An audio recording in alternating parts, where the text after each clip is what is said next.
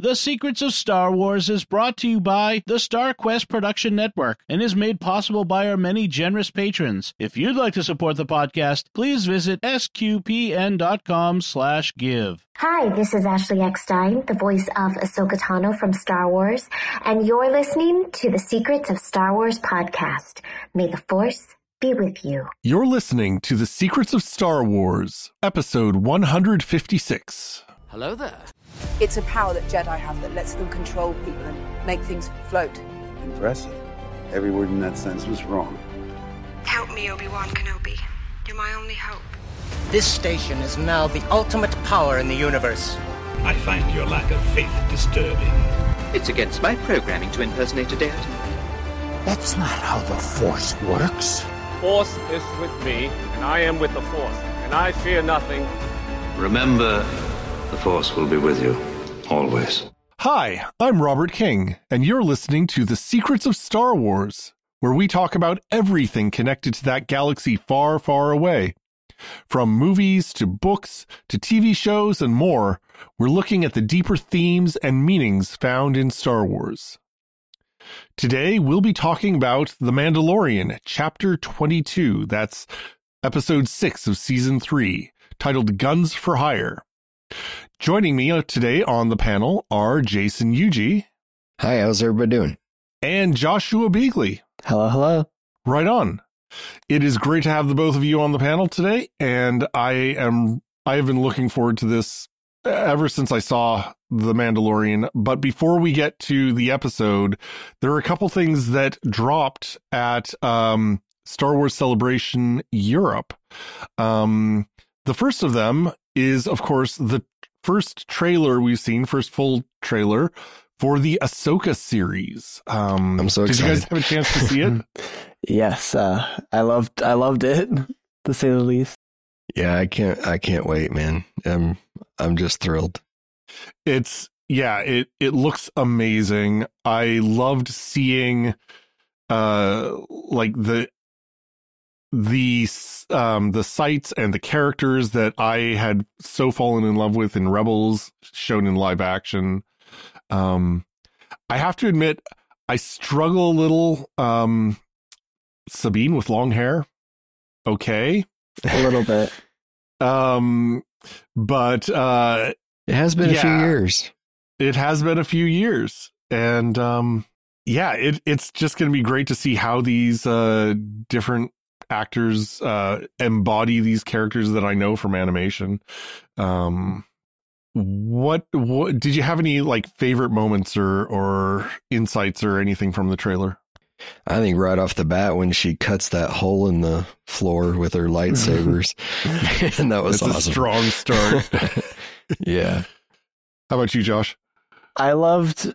So there's that brief flashing of the rebel Jedi and whatnot, and after Jedi Master or not Master, the droid Huang or Huyang, however you pronounce it, showed up. I loved that episode of the Clone Wars, and seeing that he survived Order 66 was incredible. And then I also loved seeing the back of Thrawn. That was a really cool scene shot as well. Very careful not to show his face, not to reveal the actor. I'm excited to see who the actor is and how well they obviously brought him into live action. And she used the term "Heir to the Empire." That was the name of Zahn's first book. So right. I'm really, and we know that Mount Tantus, which has been in Bad Batch, has been brought into canon. So that was first introduced in the Heir to the Empire. So I'm really interested to see how much of that stuff they're going to bring into canon. It's a lot going on. There's a character in Heir to the Empire. Well, not a character, a creature that Thrawn wants to get in it. I can't remember the name of the creature, but I know it was on planet Merkur, I think. And, it creates a bubble around that creature that the Force can't be used. So in that novel, Luke Skywalker can't use his the Force because Thrawn keeps those creatures around him. So I'm really interested to see if they're going to do that, since a Jedi is tracking him. That would be interesting. I have to admit, that is one of the things that I just did not like at all about Timothy Zahn's novels. It felt like it broke the Force for me. If there are living creatures where the Force doesn't work around them, that kind of breaks the idea of the Force as being, you know, generated by all living things and being this, you know, it surrounds us, penetrates us, binds the galaxy together, binds the universe together. That kind of universal metaphysical status that the Force had. So I'm kind of hoping they don't. I don't know. I didn't read the Thrawn books, so I don't know as much about that. They're pretty good. I've heard great things about both the original Timothy Zahn Thrawn trilogy and his new one that he did since Disney has taken over. I've heard great things about those as well. Now, I think there's two trilogies that he's done. Okay. One that the first one he did sets up how Thrawn got into the Empire and then runs it right up into Rebels, and then you catch on the story from him through the TV show Rebels. But then they did a prequel to that trilogy about how and I haven't read all of that yet, but I think it's about how Thrawn, works his way up through his people. Cool. What did you guys think about the two dark side Force users? I'm presuming Inquisitors of some sort, but I'm not sure. What did you guys think about those two figures? It was a Sith Santa. Santa. No. I saw him. He just had this Sith perfect white beard, and I'm like, that's a Sith Santa. No, I thought he was actually an interesting character because he wasn't wearing a standard Inquisitor outfit. Like, yes, it was all black, but it wasn't the same as the other Inquisitors and what they wore. Mm-hmm. So it made me think of if that person was just someone who fell to the dark side and isn't a part of like the Inquisitors and is just like a Sith now. That happened with Malachor on Dathomir in Fallen Order. He was a fallen Jedi who's just sort of succumbed to the dark side and now embraces it. And I wonder if they'll actually play with that idea, since Ahsoka's considered like that gray Jedi where she's not actually in the order and she just walks the line in the middle. Could be. And did the Inquisitors survive past the battle for Endor? Did they even survive past the battle for Yavin? I don't remember seeing them in canon after that. I don't know if it was discussed much after that. I know that they were in Rebels, which means that they would be up to episode 6, right? Yeah. Mm-hmm. So they would be somewhere still in the original trilogy, but I don't know if they would exist afterwards, which is when this is taking place. Right. Not clear exact. It's in the Mandoverse timeline, so set sometime after Return of the Jedi. 5, 7, 8, something like that. Something like that. But yeah, we don't know. And I mean, Palpatine has been known to have multiple, if not exactly apprentices, other dark side users, arguably breaking the rule of 2. So lots of possibilities. I'm excited to see where that goes. So it's going to drop in August, which is a little ways away, but not a huge ways. So that's going to be, definitely something to look forward to through the summer. The other thing they announced was three new Star Wars movies. And they had pretty much, Lucasfilm had pretty much dropped all like big screen Star Wars announcements. Like a month ago. Yeah. They made it pretty clear that they weren't going to make those particular movies. Rogue Squadron and a couple others that they had planned.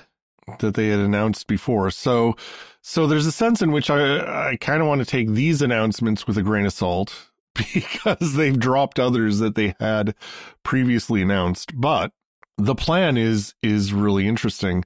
They say three new movies helmed by three different directors, one by James Mangold, which will go back to the Dawn of the Jedi, one by Dave Filoni, which will focus on the New Republic, and close out the interconnected stories told in The Mandalorian, The Book of Boba Fett, Ahsoka, and other Disney Plus series. And then Sharmeen Obaid, I'm going to mangle this name, I'm afraid. Sharmeen Obaid Chinoy, who is known from some Disney Marvel properties, is going to do a film set after the events of Star Wars Rise of Skywalker, will feature Daisy Ridley back as Rey as she builds a new Jedi Order. So it sounds like they're going to use these movies to kind of do, I think, what they had originally planned to do with the sequel trilogy, and like close off the Skywalker saga and then start moving into a new era of Star Wars. Yeah, I don't know. I'm intrigued by these three very different movies that they've announced. When I think about that one you're talking about with Dave Filoni, all I can think about is Avengers Assemble. Yeah, very much a big crossover movie event. Yeah. I think that one would actually be really interesting to see because we do have like a lot of these events happening at the same time in between episodes 6 and 7, and getting them all to sort of come together again would be an interesting thing to see.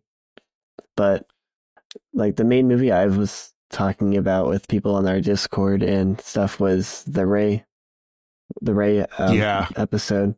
And obviously Daisy Ridley's characters had a lot of the hate throughout the sequel trilogy. To an extent, I see this as a way for them to rebuild that hatred and sort of like the dislike for parts of her character. Use your hatred. Well, like my main issue with her was that, or her character was that she didn't seem to have any issues with any of her learning of the Force or anything. She seemed to just be this perfect character who would just pick it up in an instant. Like using Force lightning whenever it took Dooku like a long time to master that, and she uses it like it's nothing. Do you see retcons coming? I'm not the smartest. What does retcon mean? Retroactive continuity, where they, you know, later on they put something into the movie or the TV show to explain a plot hole that happened. Oh, you know, I mean, they do that all before. The time. I mean, That was the whole sort of starting of Rogue One was, why would they ever, you know, put this huge ventilation shaft that goes right through to the core? Yeah. And they'll definitely do that. And I see this movie as a way for them to fix those things and sort of make her character more whole. I'm still in the camp that maybe they're going to use the World Between Worlds and do a time reset. And, you know, and then if, you know, based off one, I've seen several theories about how it could go down, you know, at this point, if this happened, it goes down the timeline that we see where we have the canon sequels as they are now. And then if one little thing changes, it goes to another timeline, and now they can have a new, you know, maybe Rey had to go through all these different struggles that she didn't have to in this other timeline or something, you know. I'm still kind of predict in a time shift. I've been wrong on a lot of my predictions and on these podcasts, but I'm still holding out. Why on stop that now? Yeah, exactly. Oh man, yeah. I always liked Rey as a character. I do think that I don't think she was done any worse than any of the other characters in the sequel trilogy. I mean, I think each one of those movies in the sequel trilogy had a lot of interesting ideas and great potential, but the lack of an overall guiding hand to say these three movies are going to tell one story, I think that made them all suffer. And Rey obviously suffered from that, and I don't blame people for calling her a flat or a shallow character, or, you know, accusing her of Mary Sue syndrome. As you say, Josh, you know, the Force just came really easily. And I think because they didn't know what kind of struggle to give her, because they didn't know what kind of story they were telling. So, yeah, my hope is that it'll be more than just an attempt to fix Rey and fix the sequel trilogy, that it really will be a new beginning in establishing Rey, not fixing what she was, but establishing something for her to be, maybe going on into the future. 'Cause yeah, I think there's a lot of potential there. Even if Disney dropped the ball on the sequel trilogy in a lot of ways. Well, that's a lot to talk about, but we're not here to talk about all those other things. We're here to talk about The Mandalorian. I know this season of The Mandalorian has been divisive among the fan base, and it's interesting to me. I have really enjoyed it, and it's like evidence to me. It's proving to me that The Mandalorian as a series can handle like the entire tonal range of Star Wars. A few episodes back, it touched on the gritty realism of Andor. And in this episode, it's jumped kind of both feet into the lore dropping, character building, semi-comedic side quests that formed so much of all the animated series. But it also built on a number of the themes that this season has been exploring, themes like belonging and authority and redemption and justice. So let me give a quick summary of the latest episode for everybody who loves the spoilers of this show. We get an opening sequence in which the Mandalorians who abandoned Bo-Katan, and they are led by Axe Woves. I always want to say wolves, but whoa, Axe Woves. And they abandoned Bo-Katan because she didn't have the Darksaber, right? So they are out fulfilling a bounty hunting contract to return a Mon Calamari prince who ran away with a Quarren captain. They love each other very, very much, but the prince's parents want him back. So we have these star-crossed lovers. And they are interrupted by the Mandalorians, who take the Mon Calamari prince back to his parents. And then we catch up with Din and Bo-Katan, who are looking for these very Mandalorians to unite them with the Children of the Watch and retake Mandalore. They find them on the verdant world of Plazir-15 as the contracted defenders of a direct democracy, co-headed by a former Imperial who completed the New Republic's amnesty program, and the Duchess of the royal family that had ruled this planet. Before Din and Bo-Katan can meet the other Mandalorians, they have to help these co-leaders solve their little droid problem. It seems some of the city's service droids, who are really reprogrammed battle droids, are acting increasingly violently, and the city has no one who can take them down. So Din and Bo-Katan, in true buddy cop fashion, track down the source of the malfunctions, some malware nanobots introduced by the city's own security chief, a secret separatist who thinks Count Dooku was a visionary who was cut down by the Jedi Enforcer, but Bo-Katan stuns him before he can say Anakin's name. She doesn't like talking politics. So now that they've solved this droid problem, they can meet with the other Mandalorians. Bo-Katan confronts Axe Woves and his band of Mandalorian mercenaries, challenges him to a duel, and defeats him, but they still won't accept her authority because she doesn't have the Darksaber. Din steps forward at this point and argues that it rightfully belongs to her because she defeated the enemy that defeated him. The mercenaries agree, and Bo-Katan reclaims the Darksaber. It's time to retake Mandalore. So I glossed over a lot. I glossed over cameos from Jack Black, Lizzo, Christopher Lloyd. It was a star-studded episode. There were a bazillion or so Easter eggs dropped, maybe just in time for Easter. So there's a ton to talk about. Let's just start with, what if we start with the star-crossed lovers? How did that sort of little mini event fit the episode for you and fit into the Star Wars universe?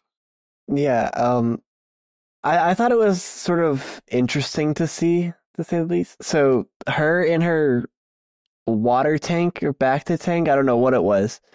I think it was water because I believe that's an aquatic species of sorts. Yeah, that was their answer to needing to be in the water. Yeah. Mm-hmm. I've heard that Mon Calamari ships are really humid, I guess. That's the difference. Interesting.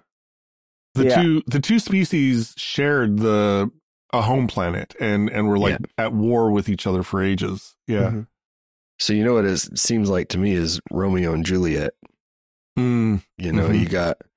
you got the two families, in this instance, two species, and you know, the species don't like each other. And now you've got the kids who want to get past all that and, you know, be together. But the parents are like, nope.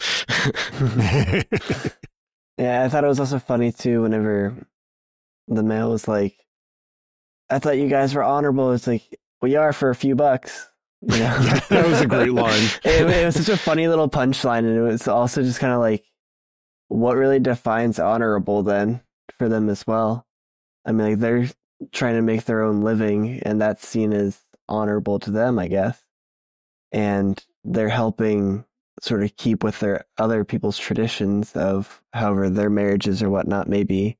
Well, bounty hunting, at least, and mercenary work in general, has been kind of associated with Mandalorians from the beginning. Mm-hmm. You know, Boba Fett was a bounty hunter. Din Djarin was introduced to us as a bounty hunter, and he's presented in season 1 with a puck that talks about a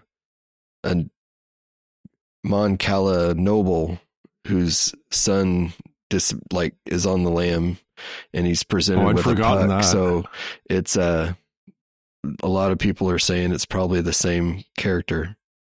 Oh, wow. I didn't notice that one. That would mess with the timeline, though, or at least because... Or just say that he's been on the lam for a couple years. Several years. Yeah. Star Wars has a mixed record when dealing with romance. Yeah. Did you buy the romance in this? It was pretty cheesy. I feel like it would have been better if we knew the characters better.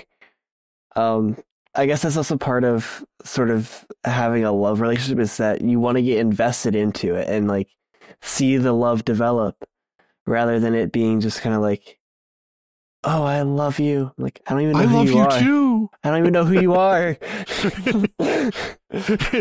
It's almost like Doug from Up, you know, hello, I've just met you and I love you. Yeah. Yeah.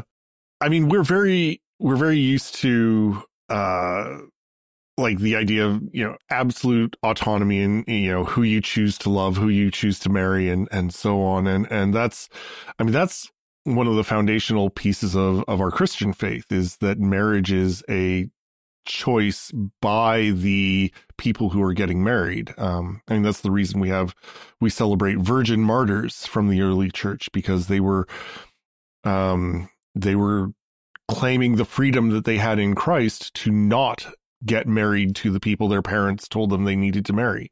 But as you said, this is kind of a very Shakespearean situation, and like, I don't know, is there a? I just think it's very interesting to see the royal responsibilities of someone to marry presented in this way, and I don't know, the kind of culture that it implies about the Star Wars universe. Well, I think it's just like, you know, our culture and our world, there's many cultures, you know, it's, you know, you have some cultures that still today believe that it's okay for arranged marriages and things like that. And then cultures that aren't. And in the Star Wars universe, each planet, the planet as a whole, the world as a whole is like a nation, you know, so you've got your different cultures in each of those nations, and everybody can live together. And, you know, we would call it the global society. They call it the galactic society. Right. Mm-hmm, and everybody can live together, hopefully in peace. Well, I mean, it doesn't always work that way. It's why it's called Star Wars, but, you know, so, but I think it's a representation of their galactic society is a representation of our global society is what I'm getting at. Mm. So you've got these many different cultures, and not, you know, who's to say which one is right? I sort of see it differently, is that Star Wars has always been this world where they bring in those different things, like arranged marriages, wanting your own choice, and all of these different sort of cultural things that we see in our world, like how you were saying, of this sort of like global sense of everyone has their own different views. With that, it's just always been that in Star Wars. I feel like there's always some sort of species who has their own culture, their own beliefs, and some other people aren't going to accept that. Right. And it's sort of just finding the balance, I guess, in a world of everybody. I like that. Finding the balance in a world of everybody. Interestingly enough, the planet, culture, city, nation, however you want to consider it, of Plazir-15 kind of describes itself as I forget the exact term they use, but a cosmopolitan society, that they were open to all kinds of people. And they describe themselves as a direct democracy, letting the people rule. What were your impressions of Plazir-15? At first, it looked like, I thought they were going, it was a Mandalore flashback. It was weird, because they had all the domed cities and stuff. So that's what I thought seemed too, like, yeah. Mandalore before the purge. But then it looked like Tomorrowland. Yeah, I was definitely getting Epcot vibes from it as well. I don't know, the whole like tram station thing reminded me of Jurassic World, of just that sort of flying around, I guess, on that, and then seeing the different domes and seeing what different people or different dinosaurs there are, and going through all these different exhibits and getting sort of like a tour of the city before you even go in. But then they were on that Hyperloop, and, you know, it makes you think of the monorail, but it also, you know, Elon Musk is trying to build, and he calls it the Hyperloop. Right. And I think they're wanting to build one down. I think the first one, if the first prototype would be done between Dallas and Houston, and it would be, sounds like a really cool deal. And I want to ride it as long as they don't have all those lights flashing. Mm-hmm. Those seem unnecessary. What I've heard about Elon Musk's version is it would be underground. Is that right? Yeah. So yeah, I think so. Yeah. Probably not transparent and highly lit like that. And they probably would need more cars than just the one to. And hopefully they start off a little slower instead of slamming people into their seat. Yeah, that was the recording. This is not a request. This episode was full of good one-liners. And then we get to the court where I was kind of getting like Alice in Wonderland vibes, yes. like from the the Johnny Depp Alice in Wonderland movies. Yeah, that was, I don't know. It was, I thought it was hilarious and a lot of fun. I know I have several friends who thought it was just bizarre and over the top and hated it. What did you guys think? I thought it was, I think Alice in Wonderland too, and you had the weird drink with the creature and they come enjoy some secretions. Like, ew. Yes. But way to make it appetizing. Thanks. Yeah. But it was so colorful and there were so many visual things in there. It's just, wow. They put a lot of work into that. Yeah. It reminded me a lot actually of Cloud City from episode 5, of Vader having the whole like banquet out for them. Not that quite in the same moment, setting, but at first I was just kind of like, that's what I see. And I just saw that comparison. And then it was like sort of seeing everyone there as well and how that whole interaction went at the feast. It was a lot of everyone looking at the leaders as to what they were doing. And like, if they're eating, we'll eat with them. But then as soon as they like stand up and want to go, everyone's like, okay, we're done. We're going to follow them. And I thought that was interesting to see sort of how they interacted, because they were just sort of gluttonous a little bit, falling into that a bit. But I mean, what sort of royalty doesn't do that? The virtuous kind, maybe, if there is any. You get the sense from all their talk about, we're a democracy and we do what the people want and so on. But yeah, these two are definitely the ones in charge. And that idea that everybody's looking to them and following them in everything they do, that's well spotted. Yeah. It's such a weird kind of governance, because you've got, on the one hand, the planet seems to have been under Imperial and then New Republic administration. They're allowed to do some things, they're not allowed to do other things. This administrator was appointed to build them up, and yet they have royalty, and yet they're also a democracy. It's just like Naboo. Padme was an elected queen. Elected queen, yeah. Who then stepped down from that. It's like, does that actually work? I mean, it seems to be the kind of thing that Star Wars does. Mm-hmm. Just mash everything together. Let's do the same thing with governments. Well, then, I mean, it seems like the Duchess would has more power.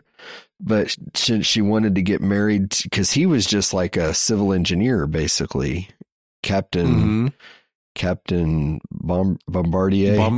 Bombardier, yeah, yeah. He was just like a civil engineer and fell in love with the Duchess, but now that he's essentially in power, the New Republic took because he was Imperial, and he went through the amnesty program. They took essentially any opportunity for him to rebel against the New Republic away. And so they're, because he's there is the reason they can't have weapons. They can't have military. They can't have any of that stuff. It almost makes me think that if he wasn't there and in that power position with the Duchess, would they be able to do that? Unclear. Yeah. It's, I mean, I have so many questions about this sort of city, planet, state thing that, you know, is brand new in this episode. As far as I know, it's not appeared anywhere else in Star Wars lore. So, yeah, it's, there's always been kind of a what do you call it? Like a commentary on real world governance, you know, with the Empire being very, very much modeled on both the Roman Empire and on Nazi Germany. And I don't know exactly, is this supposed to be a commentary on the US, on something else? I'm not sure. I don't know. Or is it just, hey, this is Star Wars, let's mash stuff together and enjoy it. Sometimes that's okay. Sometimes that's okay. We get to see a little more of the city as Din and Bo-Katan go on their adventure. We see some of the... It seems like a generally wealthy society. I wasn't sure quite what to make of the Ugnaughts, though. The Ugnaughts are an interesting case of, you know, you have an entire species who is, you know, like in entire planets have basically one ecosystem and one government and like monocultures, and an entire species seem to be kind of similar. You know, the Ugnaughts are all technicians and they're masterful with droids and if you tell them their droids are malfunctioning, they get very offended deeply and they deny that anything is going wrong at all. But they come around as if you speak very directly and say, I have spoken. I am glad that line has returned from season one. I love that sort of catchphrase. Well, it was funny to hear Din say it first before the Ugnaughts. And he's like, you're going to help me. I have spoken. And they're like, oh, all right. Yeah. Yeah. This guy knows what he's talking about. You know, it kind of raises these questions for me of, okay, well, are the Ugnaughts there by choice, or are they there because the rest of society has put them there? And in a connected way, a lot of this episode is dealing with droids, and, you know, droids are kind of treated as an enslaved species by the rest of the galaxy as well, and you know, the class distinctions and the rights of different kinds of peoples in the Star Wars universe. It's not an easy question to answer, I think. Is like, how does this all work, and what's right and wrong, and what do they see as right and wrong? I think in absolutely every piece of canon that we've seen, Ugnaughts are lower class workers. Mm-hmm. You know, Hondo has them on his crew, and I think in that last episode of Rebels, he shows that, oh man, I really need these guys. I really miss those guys. And so he cares, but, you know, he still considers himself a higher class. And I think in every other piece of canon that we've seen, it's the same. And I think that Din is the first one to treat them any differently. And he's always been that way with others. He was that way with the Tuskens and others. He can relate to these other groups. But with Queel, you know, he actually became a friend to Queel, you know, and Queel was like, I worked through my indentured servitude to the Empire, I'm free. And I wonder if these guys are wishing that they could be doing the same thing, or if they got placed there. I don't know. You think they're indentured in the city? I mean, they're the only ones working. Yeah. Everybody in the rest of that culture all relies on the droids that they're fixing. Yeah, and Helgait said that, you know, if the droids didn't, if they shut down the droids, then the people would have to start working, and they wouldn't accept that. Yeah. He even said they will die. Yeah. Mm-hmm. And how accustomed did they really get to having those droids? And then it just reminds me of like WALL-E with all the people getting lazy and sitting in their chairs. Yeah. You know, and you can kind of see a comparison today to cell phones and technology and stuff. You know, I know at, you know, places I've worked, the computers go down, go home. Yeah. Because you can't go build that thing without that computer, you know?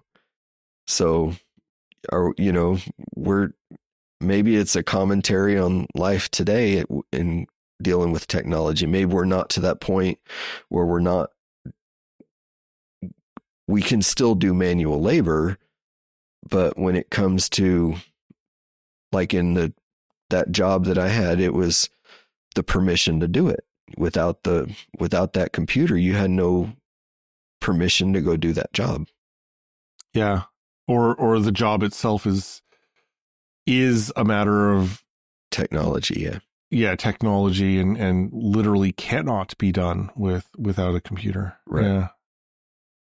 Maybe one of my favorite moments in the episode was the resistor, the robot bar, which I started out not liking because it's like, oh, they've got droids, you know, drinking, just like organics would go into a bar and drink. But they started talking about the Nepenthe. And I thought, oh, that's actually pretty clever as a reason for droids to gather at a bar.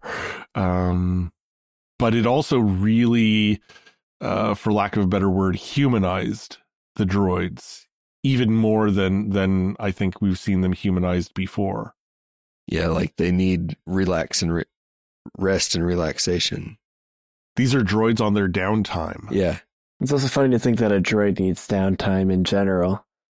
You know, they're designed to be able to work, and yet they need to go to a bar and relax.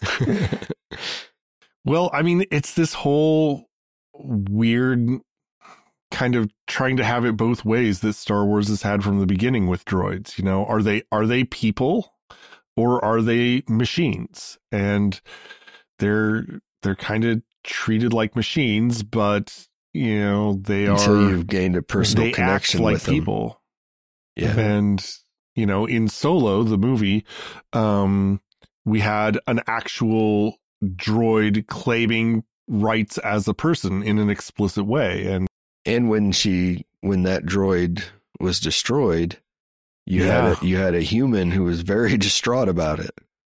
And also, and even in the scene in the Resistor, it seemed like they were all afraid to be decommissioned, which means they essentially have emotions too.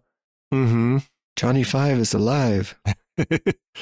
Well, and it does. I mean, it comes back to like all sorts of conversations we're having today. It's like, you know, they're like, oh, we, you know, after the Empire took over, some of us were considered, you know, we're going to be decommissioned. And then when the New Republic took over, more of us were going to be decommissioned.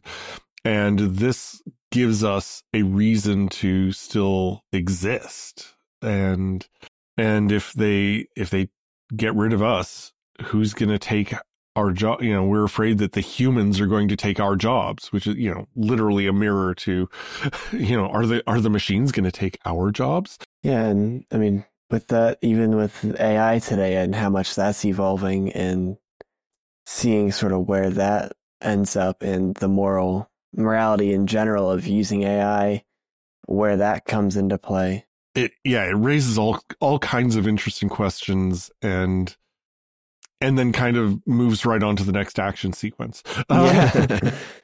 It gives you a second to think about it, and it's just like, okay, moving on. Yeah. Anything else about like the whole Plazir-15 environment? What did you think of the cameos specifically of the stars who filled out this episode? I think Jack Black did his Jack Black, and I was okay with it. Christopher Lloyd was, I mean, he was a bald Doc Brown, and I was okay with it. I do think that it was weird how they summed up his little story so fast. He's a separatist, and that's it, done. But Lizzo, I think she needs to take some acting classes. I'm sorry, she was a little flat. Yeah, that one didn't work for me. She worked for me. I think she. I mean, I think she did the over the top affection with Jack Black pretty well. And I thought she did the I'm speaking from authority, pay attention to me pretty well. And I thought that was kind of what there was for her character. So I don't know. For me, it just seemed like she was reading from cue cards or something. That's where I was going with her acting. It just, it was the acting itself. I just didn't think she did a very good job. Now, you know, a few of the scene, like the scene where they're playing that, you know, Star Wars croquet, you know, yes, doing stuff like that. That was pretty neat. And that crazy virtual train she had. That was, you know, it gave me the whole Queen of Hearts vibe from Alice in Wonderland. And so that stuff was cool, but it just, to me, it almost felt like she was reading cue cards. I don't know. I sort of didn't care enough about their acting, I guess, just in general. Like, even, like, I understood they were cameos, but it was more so just kind of like, all right, what's their point here? Why do we need this? And I guess that's the one nice thing about me not really knowing actors that well is that I don't care if they're a cameo or not. It's just I care about the story. I think that they still sort of kept the plot going. The only thing I didn't like about the characters themselves was Lizzo's like back fan thing that she had. It was very digital, and I didn't like that part of her costume. That is my only like gripe with anything about them was that back piece specifically. and I'm over here saying I think that was neat. I didn't know what it was until my second viewing of the episode. I was distracted and was like, wait, what is that? What is going on? Is it? I thought it was like an alien creature following her around or something. It was like a virtual train, is what it. Yeah, you know. Yeah. Weird. It didn't seem to fit the costume or really much about it. I mean, like, I understand the idea behind like a Duchess having these extravagant dresses and outfits and things like that. But like, they could have done so much better with an outfit like that. And it felt like it was one of those like Fortnite backpacks that you would get in a video game. that was my immediate thought to it, was a Fortnite backpack that you would wear in the video game. So I can see that, yeah. And that was my issue with it, is like, I don't like that. But I mean, like, I think that they all played their parts well. I mean, I loved Christopher Lloyd as his spot. He did it well. I mean, I think that absolutely suited him. Jack Black, I think he did really well with sort of balancing this idea of trying to be good again from the Empire. And wanting to do good. And even with sort of the whole nanodroid situation when it was first being talked about, he's like, I swear I had nothing to do with this. Like, this wasn't me. And I think that's also interesting to see because we're also sort of following the other side of the Doctor following his whole path and wanting to do good and just do his work. Mm-hmm. And seeing how in the amnesty program they're still seen as doing wrong. Yep. No matter as to who, like what's going on, they're an easy pin to blame, put the blame on. I almost want them to come back and like be part of this Pershing storyline. Mm-hmm. Because of that. Well, I think that if we wouldn't have had that storyline explaining the amnesty program to begin with, when they said that he was in amnesty program, we'd all just been going, what? But it's tying in those other episodes. Now we know where he's at. I mean, as soon as they said he's been through the amnesty program, he was an Imperial. Now he's doing this thing now. It all clicked immediately for us. They didn't have to do any more backstory on it. I was wondering the whole episode though, you know, how many times did he go through the it's not a mind flayer really, it's not a mind flayer machine. It's very refreshing. Yes. And also their location relative to the Republic makes it seem like how much did he really have a play in the Empire, and like how much, I guess, did he really need to go through a rehabilitation? And was his process the same as the others who have gone through it? Well, Pershing was from the Outer Rim as well, so... True, but then he stayed on Coruscant. This person was probably in the Outer Rim and then stayed in the Outer Rim because of his love life. You think? Possibly. I don't know. Yeah. I mean, there's so much we don't know. Yeah. And may never know, because I doubt they can afford to have Jack Black as a series regular. Probably not. Unless he's just a super fan and is like, I'll do it for free. Yeah, yeah. I guarantee Christopher Lloyd is not doing it for free. I did love, though, when he was brought forward, the Duchess has this little speech when they're sentencing him. And it seems like, you know, they're talking about, they're comparing the Helgait,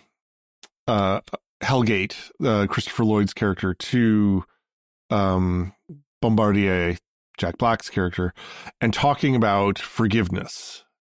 And the Duchess says, sure, Bombardier has made some mistakes in the past, but who among us has not?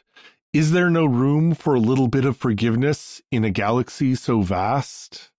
Helgait replies, perhaps someday I can earn such forgiveness from your grace. And I thought that was a really interesting little exchange.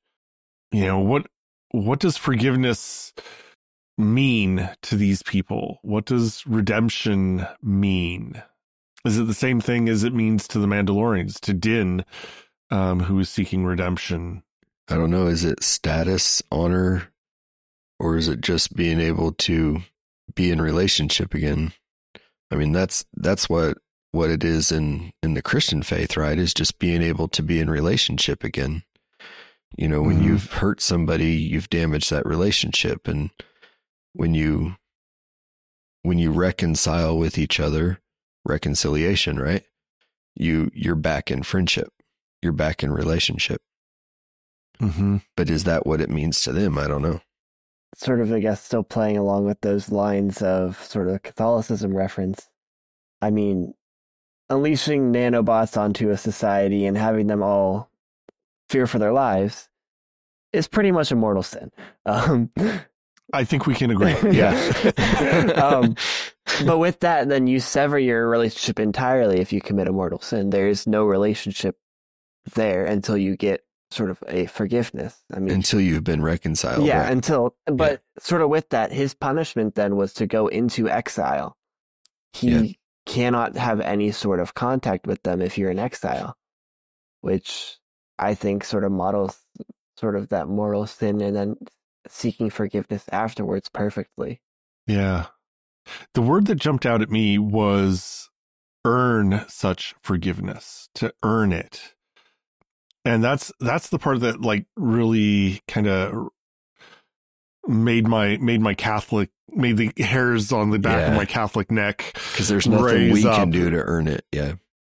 Yeah. The forgiveness is offered even before we repent. Yeah. I mean, the assurance of God's forgiveness is the reason we repent, in a way. It's like, oh, yeah, I can repent because I know God still loves me, even if I have failed in my love of God. Right. And yet I think both for the Mandalorians and for the Plazir-15ites, what shall we call them? Plazirians? The idea that forgiveness is a thing to be earned is a pretty solid part of what they're thinking there. Well, and even for the New Republic, that, you know, they're looking for the amnesty candidates to earn their way into... It almost makes me sound like... It sounds to me like it's a matter of trust, you know, because we use that terminology too, that, you know, you have to earn your trust, earn my trust again, and that sort of thing. So maybe that's why they're saying, you know, he can't be trusted anymore, and he wants to try to regain that trust. Yeah. And trust is essential to relationship. And it makes me wonder how long he had been there in that position. You know, was he just playing like a super long game? Because at this point, the Clone Wars was 30 years. Which year are you talking about here? Bombardier or Helgait? Or Helgait? Yeah. You know, did he? Was he just playing a super long game, or, you know, he liked his position and then just was like, I think I'm here now. I can do something about this. You know, about the, you know, Count Dooku getting killed and everything else. I can fix it.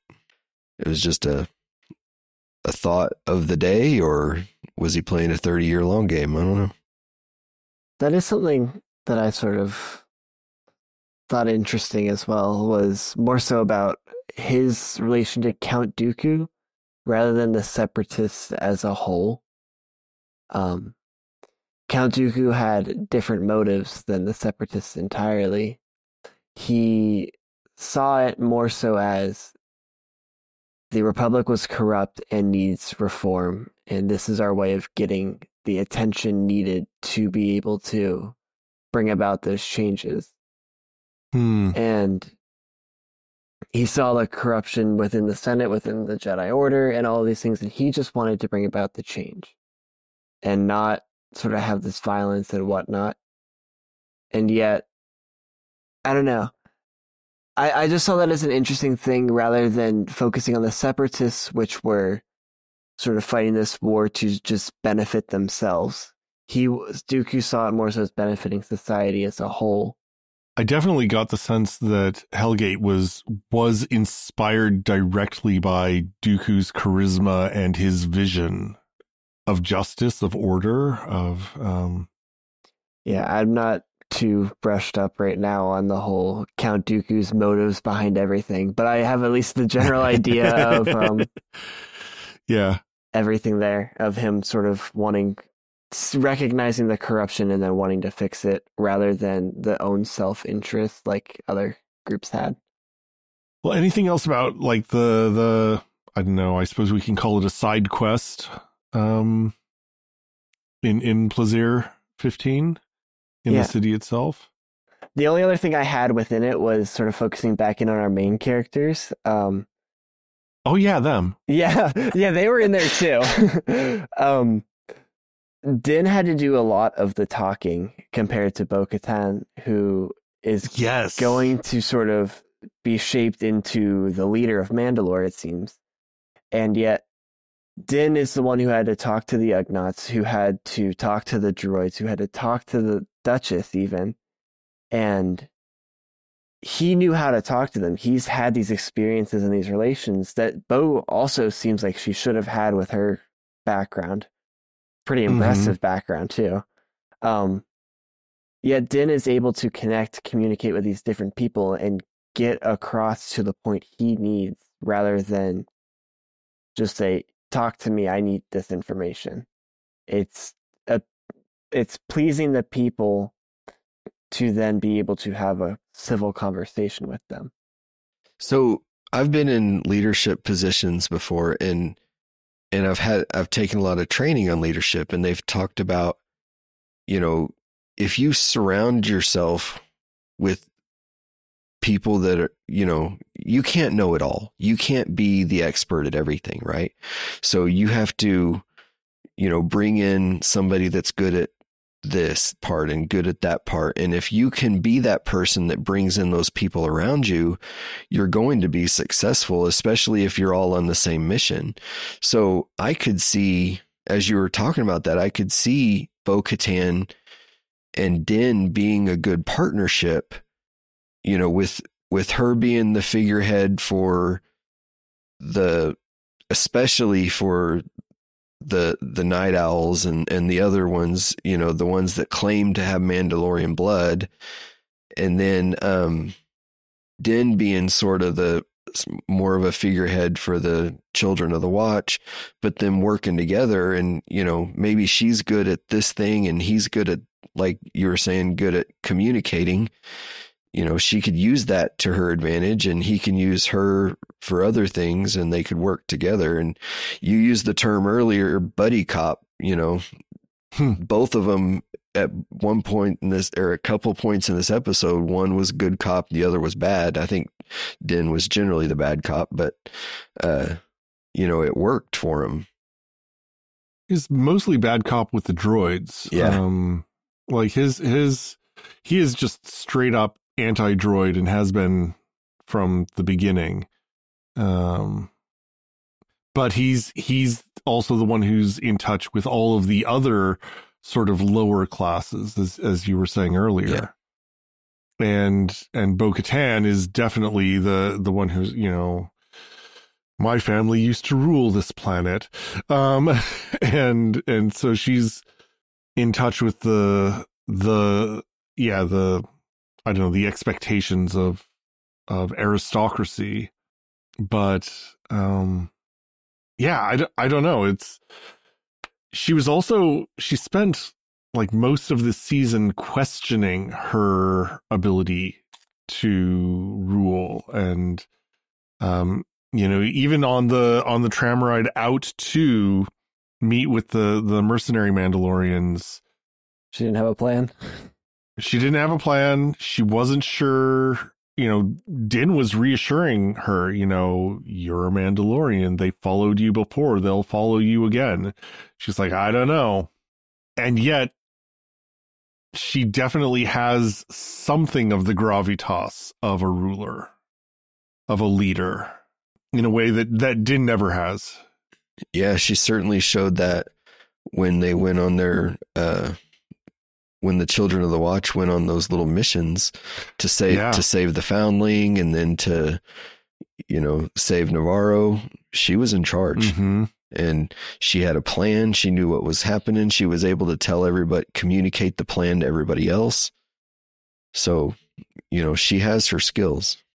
So she's more of like a war leader there than an actual like political leader, I guess. Yeah, well, and she even says that she hates politics when she stuns Helgait. So, yeah. So maybe that, maybe that's how they work together. It's kind of cool how we talk this out, right? She's the warrior leader. He's the political leader. That works pretty good. The diplomat. I could see that happen. Maybe. That would be an interesting. I definitely don't think Din would be comfortable in such a role. He wouldn't like it. I think his preference is kind of to go in guns blazing. But I think he'll do what he's told when he's in those group situations, mm-hmm. and he did. But if he's going to be by himself, he's going to do it his own way. Yeah. And I know we're running a little over time here, but we still got to talk about the challenge. Yeah, we got to talk about the Darksaber here. Yeah. So let's talk about it. What do you guys think? Technically, then, none of them in that entire fight owned the Darksaber by those terms.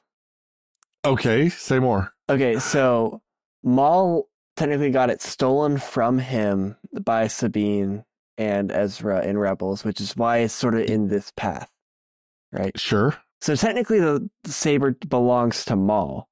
And so then Maul got defeated by Kenobi. Kenobi got defeated by Vader. Luke defeats Vader. And therefore, Luke is the rightful owner. Technically speaking, since he got defeated in combat, he didn't get defeated in combat. Maul still has claim to the throne. And then it follows that. I think, didn't Ahsoka beat Maul in season 7? Oh, yeah. So then Ahsoka would have it. Ahsoka gets beat by Vader eventually still. But then she gets pulled out of that. So then technically, does it stay with her?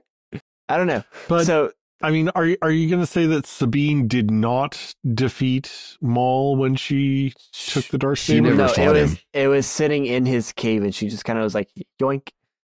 Okay. She just yoinked it out of his cave on his little trophy. So technically none of them should have the Darksaber, but they do, and they're using it to lay claim. Maybe that's why all the bad luck's happening. Maybe it's or maybe it's just the fact that, you know, somebody had it and you beat them and now you own it. I don't know. But if we're gonna go that other route, I would say Ahsoka. Well, and we don't know exactly how Moff Gideon got it in the first place. I mean, it's last we knew from Rebels, Bo-Katan still had it. And then at the beginning of The Mandalorian, we see that Moff Gideon has it.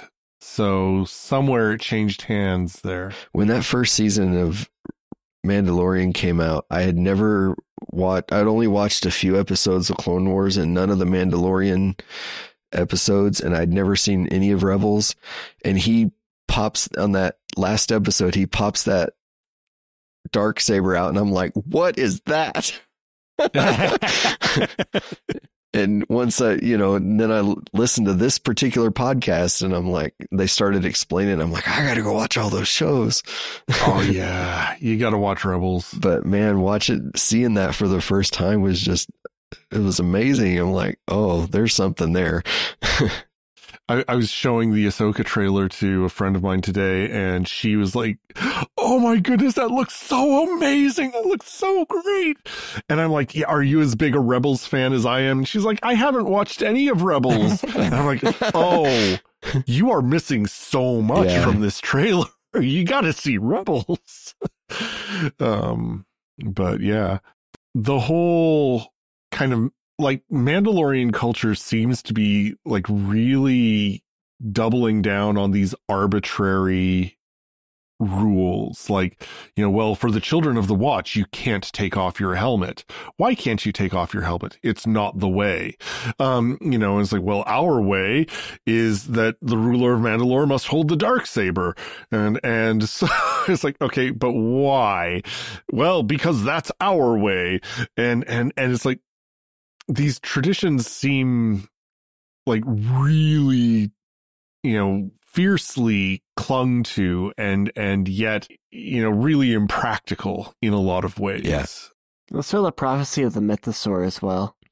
I don't know. I still believe either Grogu or Din are going to be riding the mythosaur in at some point, and then Bo-Katan's going to see it, and that's going to cause a conflict. I'm seeing a lot of conflict arise as well between the Mandalorian tribes now at this point, because as soon as Din showed up as well, he was sort of like, oh, he wasn't actually born on Mandalore. He's not a Mandalorian then. But then she gave that speech about how he's more of a Mandalorian than any of them, or as much of one anyway. As much anyway, yeah. Yeah, but there's still that tension then between the two. Yeah. I mean, I don't see that as going away. I think it would be really interesting to see those two tribes together. You know, the Night Owl group. I don't know if they're all Night Owls, but that group, and then the Children of the Watch, seeing them, if they could coexist, that'd be really interesting. I feel like we may see that next episode. So that's my guess, is that the next episode will be the actual assault on Mandalore, which is going to be like an assault on those Morlock characters. That's what I was thinking. Yeah. Those. I'm guessing it's going to be something like that, or just trying to get to the Mythosaur as well for Bo-Katan. Definitely for Bo-Katan. That's going to be a goal, but like, just, I mean, they kind of just have to land there and start rebuilding and survive to retake Mandalore, at least as far as I can tell. Are they going to have all their food and everything flown in, or can you plant through the glass? I doubt it. Who knows? I mean, I've seen magicians that eat glass, but yeah. Well, are they all magicians then? Maybe they are. I don't know. Honestly, this season of The Mandalorian has just surprised me at every turn. Yep. Maybe that's because I'm not that good at predicting what'll come next, but join the club. Yeah. So I mean I expect they're gonna try and retake Mandalore, but I don't know what that's gonna look like. Well, any other thoughts about this wild and wacky episode? I just can't wait to see where we go. And I personally hope that, I mean, maybe I'm not in Catherine's camp of, you know, marriage between Din and Bo, you know, but at least a part. Yeah, I wouldn't ship them that hard. a partnership would be really cool. And I hope that they, you know, they can unite the tribes and clans, whatever. But I'm interested to see where that goes, and I cannot wait for Ahsoka. That's going to be awesome. Yeah, August cannot come soon enough. I'm not ready to start the senior year of college, so I'm okay waiting till August. Don't wish time away, right? But you'll be fine. Yeah, I want to see the conflict between the groups. I'm all for a civil war. They can have another. I don't see them as getting along, and I want to see the tension rise between the groups. I think that might be season 4. I mean, I think they've got to work together for a little while before they start fighting each other. Mm-hmm. But I agree, the tension will be exciting and something to watch. Yeah, and who knows where that'll go for the rest of the season, even. All right. Well, it's now time to take a moment and thank our patrons who make it possible to create Secrets of Star Wars. And we'd like to especially include Lucas D, Russell T, Joe S, Stephen B, and Charlene C. Their generous donations at sqpn.com/give make it possible for us to continue the Secrets of Star Wars and all the shows at StarQuest. You can join them by visiting sqpn.com/give. Be sure to subscribe to us in Apple Podcasts, Google Play, Stitcher, TuneIn, Spotify, iHeartRadio, anywhere you get podcasts. Or you can follow us on the SQPN YouTube channel. You can find previous episodes of Secrets of Star Wars at sqpn.com/Star Wars, and we would love to hear your feedback at our email, starwars@sqpn.com. You can also follow us on social media. We're on Facebook at facebook.com/StarQuestMedia, or on Twitter at SQPN. And we... as Josh was saying, we've got a really active Discord community. You can join at sqpn.com/Discord. We'll be back next time discussing the next episode of The Mandalorian. Who knows what it will bring? We hope to see you there. Till then, thank you for joining me in sharing the secrets of Star Wars.